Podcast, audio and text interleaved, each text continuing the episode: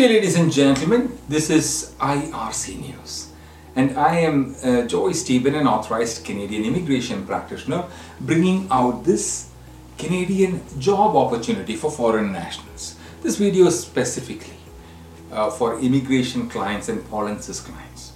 Okay, today is the 12th of February 2023, and I'm coming to you from the Polinsys studios in Cambridge, Ontario, about a public notification of a job, a job opportunity.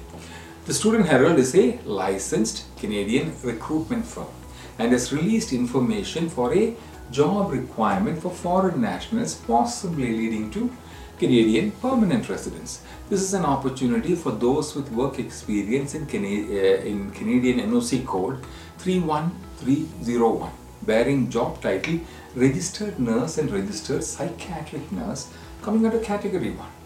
If you have work experience in this job title, then check out for details of this job posting on your Canadian Authorized Representative's website myar.me slash jobs.